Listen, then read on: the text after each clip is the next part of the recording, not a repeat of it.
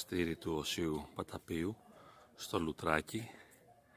Ήταν ένας πειρασμός στο να ανεβούμε μέχρι εδώ, παρά την ασθένεια που δεν έχει περάσει ακόμη, γιατί υπήρξε μια ανηφόρα.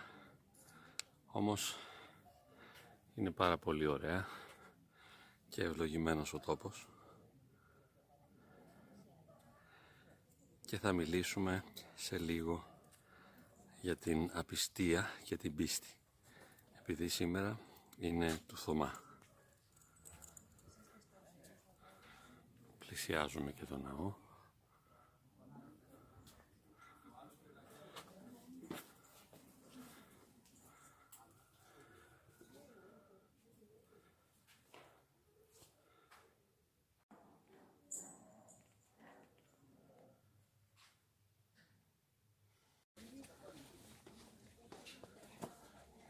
Εδώ είναι το ασκητήριο του Οσίου Παταπίου. Ενδέκατος αιώνας.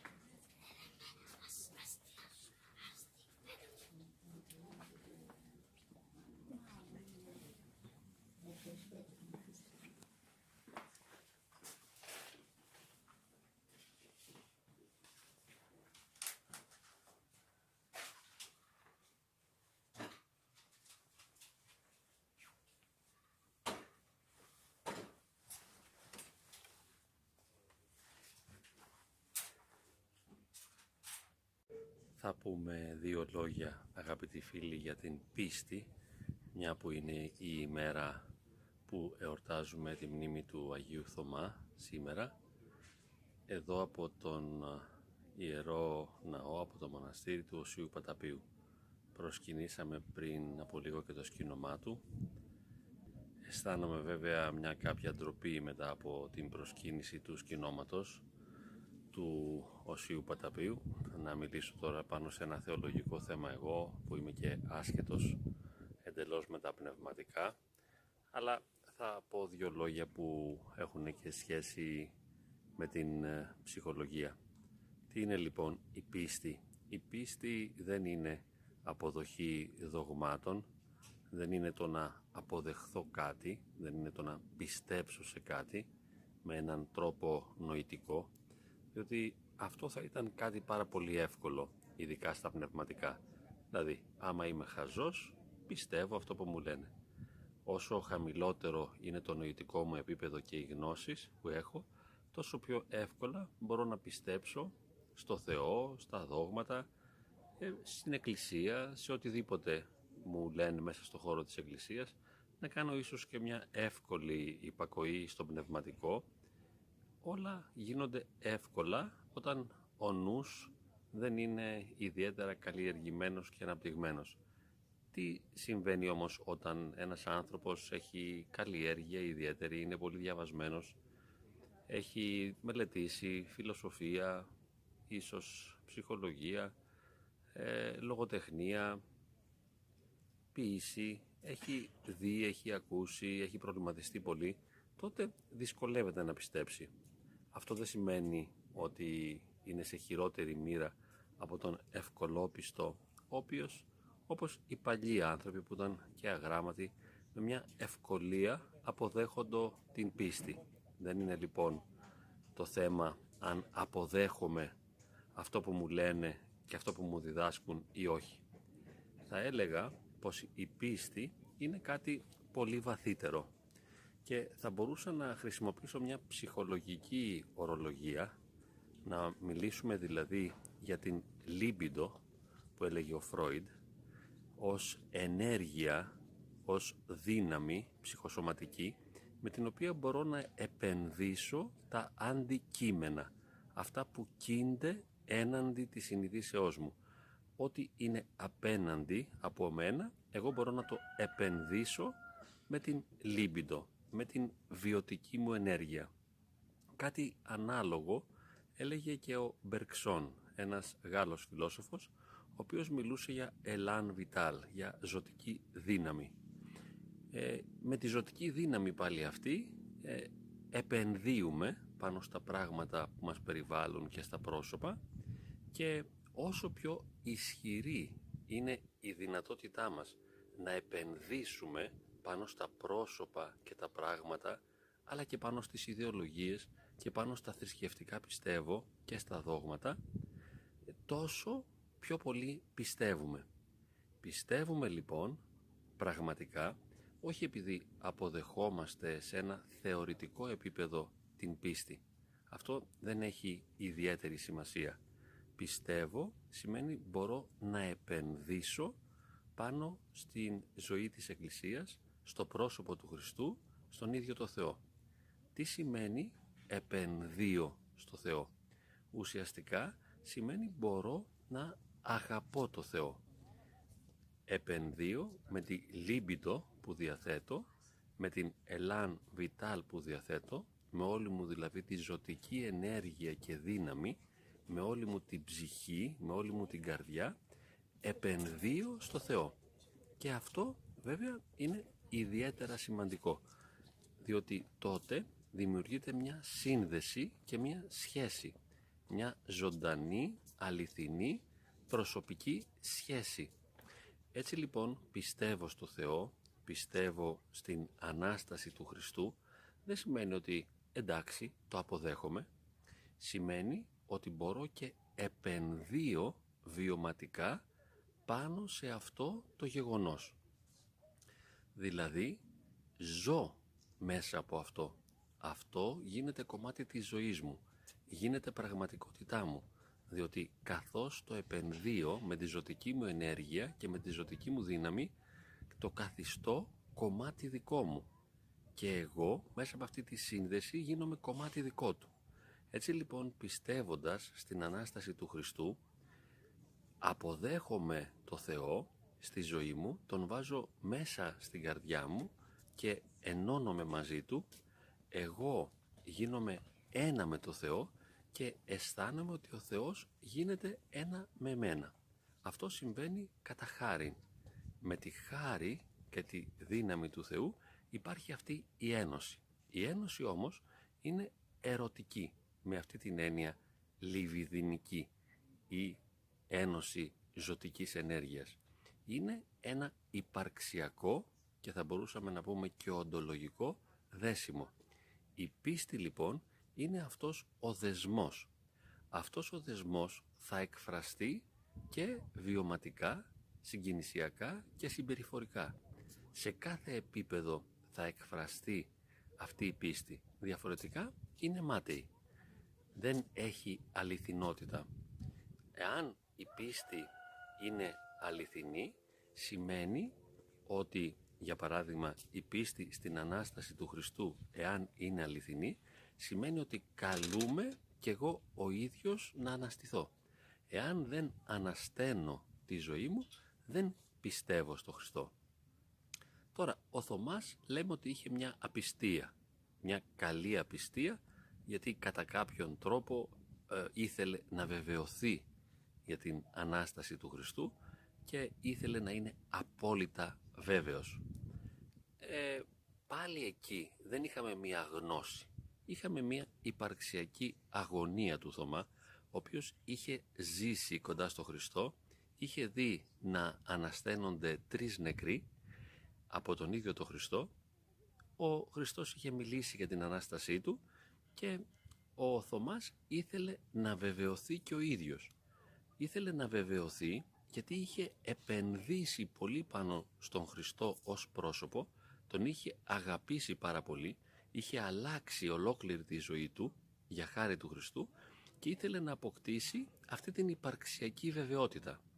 Όμως η βεβαιότητα αυτή δεν προκύπτει γνωστικά. Γι' αυτό όταν ζητάει να ψάψει τον Κύριο και να αγγίξει τις πληγές του, του λέει ο Κύριος έλα Θωμά εδώ και βάλε το χέρι σου στον τύπο των ύλων, εκείνος δεν πήγε να ψάψει, αλλά εκέκραξε εκείνη την ώρα ο Κύριος μου και ο Θεός μου. Αυτό τι σημαίνει, ότι όταν είδε τον Κύριο, τον αναστημένο, με το αναστημένο του σώμα, τον είδε, τότε έγινε ένας εσωτερικός μετασχηματισμός μέσα του. Και αυτή η αγάπη που είχε προς τον Κύριο ζωντάνεψε. Είδε τον Κύριό του ζωντανό και τον κυρίεψε αυτός ο θείος έρωτας. Αυτή η αγάπη για τον Χριστό. Και δεν χρειάστηκε να βάλει τα χέρια του για να βεβαιωθεί για κάτι σε ένα αντικειμενικό επίπεδο ή σε ένα γνωστικό επίπεδο. Η πίστη προέκυψε μέσα του εκστατικά. Προέκυψε μέσα του ερωτικά βιωματικά. Και είπε όταν τον αντίκρισε ο Κύριος μου και ο Θεός μου, δηλαδή καταλήφθηκε από την παρουσία του Κυρίου, γέμισε από την χάρη και τη χαρά της Αναστάσεως του Κυρίου και αυτό ήταν ένα βιωματικό γεγονός, όχι μία πεποίθηση, ούτε μία γνώση. Έτσι λοιπόν και εμείς καλούμαστε να συμμετάσχουμε βιωματικά, οντολογικά και μετέπειτα λογικά και ο νους μπορεί να συμμετάσχει σε αυτό και να βεβαιωθεί, αλλά κατεξοχήν πρόκειται για ένα υπαρξιακό γεγονός, για ένα οντολογικό, βιωματικό, ερωτικό γεγονός. Όταν λοιπόν έχω τη δυνατότητα να αγαπώ το Χριστό, μπορώ να έχω ζωντανή πίστη. Αν δεν μπορώ να αγαπώ το Χριστό και μάλιστα αυτή η αγάπη να μεταφράζεται σε συμπεριφορά αγιότητας, τότε η αγάπη μου είναι ψευδής. Εάν δεν μπορώ να μεταφράσω αυτή την πίστη, αυτό τον έρωτα, αυτή την αγάπη για τον Χριστό σε πράξη ζωής, τότε η πίστη μου είναι ψευδής. Και πολλοί από εμάς έχουμε μία ψευδή πίστη. Τι σημαίνει αυτό; Έχουμε πίστη ως πεποίθηση. Δεν έχουμε πίστη ως υπαρξιακή μεταμόρφωση, ως οντολογική ανακαίνιση. Δεν είμαστε αναστημένοι οι ίδιοι. Δεν είναι αναστημένος ο εαυτός μας. Βέβαια δεν μπορούμε να το κάνουμε με το ζόρι. Δεν μπορούμε να πετύχουμε με το ζόρι μια τέτοια πίστη. Δεν μπορούμε να επιδιώξουμε με το ζόρι μια τέτοια πίστη. Γιατί εξαρτάται και σε ψυχολογικό επίπεδο θα λέγαμε η πίστη από τη δυνατότητα που έχουμε να επενδύουμε.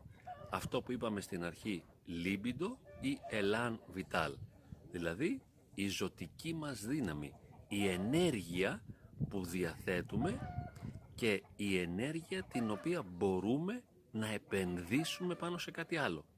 Ίσως δεν έχουμε ένα τέτοιο δυναμισμό. Δεν πειράζει. Μπορεί να είμαστε άνθρωποι που δεν μπορούν να επενδύσουν. Το αποδεχόμαστε, συμφιλιωνόμαστε και ησυχάζουμε και με αυτό. Δεν μπορούμε να αγαπήσουμε πραγματικά δεν μπορούμε να δοθούμε.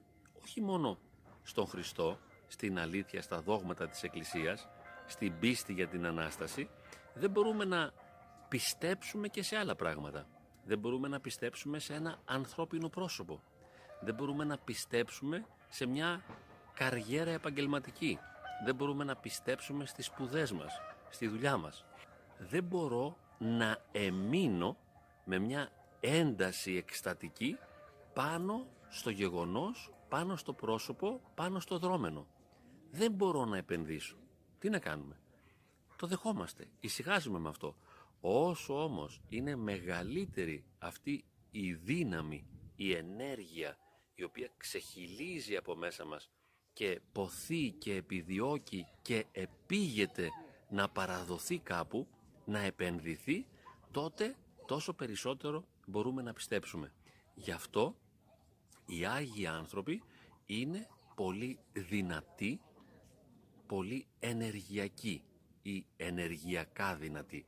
Έχουν ένα περίσευμα ενέργειας, έχουν ένα περίσευμα δύναμης. Μπορούμε να πούμε και μια εσωτερική χαρά και με αυτή την εσωτερική χαρά ερωτεύονται, αγαπούν και καταφέρνουν πολλά πράγματα. Αγαπούν τους ανθρώπους, αγαπούν το Θεό, αγαπούν τη δουλειά τους, Γι' αυτό έλεγε ο πατέρας Πορφύριος, ο Άγιος Πορφύριος, ότι αγαπώ τα πουλάκια, τα δέντρα, τα λουλούδια, τα φυτά, αγαπώ τα πάντα. Γιατί αγαπούσε τα πάντα; Γιατί είχε αυτό το περίσευμα της βιωματικής ενέργειας την οποία την επένδυε σε οτιδήποτε ήταν σημαντικό και μπορούσε να αγαπά, μπορούσε να δίνεται. Εάν εμείς δεν μπορούμε να δοθούμε, δεν μπορούμε να προσφερθούμε, δεν μπορούμε να αγαπήσουμε, δεν μπορούμε να συγκινηθούμε, θα μείνουμε ακίνητοι, θα μείνουμε στατικοί. Αν αυτή είναι η μόνη μας δυνατότητα, τι να κάνουμε; Δεν φταίμε που δεν μπορούμε να πιστέψουμε, δηλαδή που δεν μπορούμε να αγαπήσουμε, που δεν μπορούμε να επενδύσουμε και που δεν μπορούμε να αλλάξουμε τη ζωή μας. Όμως παραμένει ένα γεγονός ότι δεν μπορούμε να αλλάξουμε τη ζωή μας. Και αυτό έχει μία σημασία στην τελική. Έτσι δεν είναι; Δηλαδή θα μείνουμε χωρίς να αλλάξουμε τον εαυτό μας. Θα μείνουμε οι ίδιοι. Θα μείνουμε ανεόρταστοι. Θα μείνουμε σε μια κατάσταση η οποία θα είναι μακριά από την Ανάσταση. Δεν θα αναστηθούμε. Δεν θα ζήσουμε την Ανάσταση. Διότι δεν μπορούμε να αγαπήσουμε. Το ζήτημα όλο είναι αυτό. Μπορώ να αγαπήσω. Μπορώ να επενδύσω. Μπορώ να παραδοθώ. Έτσι λοιπόν υπάρχει μια φυσιολογία πραγμάτων. Φυσιολογία. Δηλαδή όπως εάν αφήσω μια πέτρα θα πέσει προς τα κάτω και όχι προς τα πάνω και αυτό είναι φυσιολογία, έτσι συμβαίνει και στο θέμα της πίστεως. Δηλαδή, εάν έχω την εσωτερική δύναμη, την ενέργεια να επενδύσω, να αγαπήσω, να ερωτευθώ, τότε αυτό θα συμβεί. Διότι ο Χριστός είναι παρόν, ο Χριστός είναι όντως αναστημένος και μας καλεί. Εάν εμείς δεν απαντάμε στην πρόκλησή Του, σημαίνει ότι δεν μπορούμε να Τον αγαπήσουμε. Δεν μπορούμε να Του δοθούμε. Είναι θέμα υπαρξιακής ενέργειας. Δεν μπορώ να ερωτευθώ. Γι' αυτό και δεν μπορώ να μεταμορφωθώ. Σεβόμαστε λοιπόν αυτό που είμαστε, σεβόμαστε αυτό που μπορούμε, σεβόμαστε αυτό που κάνουμε, σεβόμαστε τον τρόπο που πιστεύουμε, όσο μικρός κι αν είναι. Γιατί είμαι ο εαυτός μου. Και στην πραγματικότητα ποτέ δεν θα μπορέσω να ξεφύγω από τον εαυτό μου. Πάντοτε θα παραμένω αυτό που είμαι. Το αποδέχομαι λοιπόν, συμφιλιώνομαι, ησυχάζω και ελπίζω και παρακαλώ το Θεό αυτά τα λίγα ψήγματα ενεργητικότητας και δύναμης που υπάρχουν μέσα μου να επενδυθούν στην πίστη, να επενδυθούν ως έρωτας στο δικό του πρόσωπο. Γιατί μόνο έτσι μπορούμε και εμείς οι ίδιοι να γίνουμε Ανάσταση.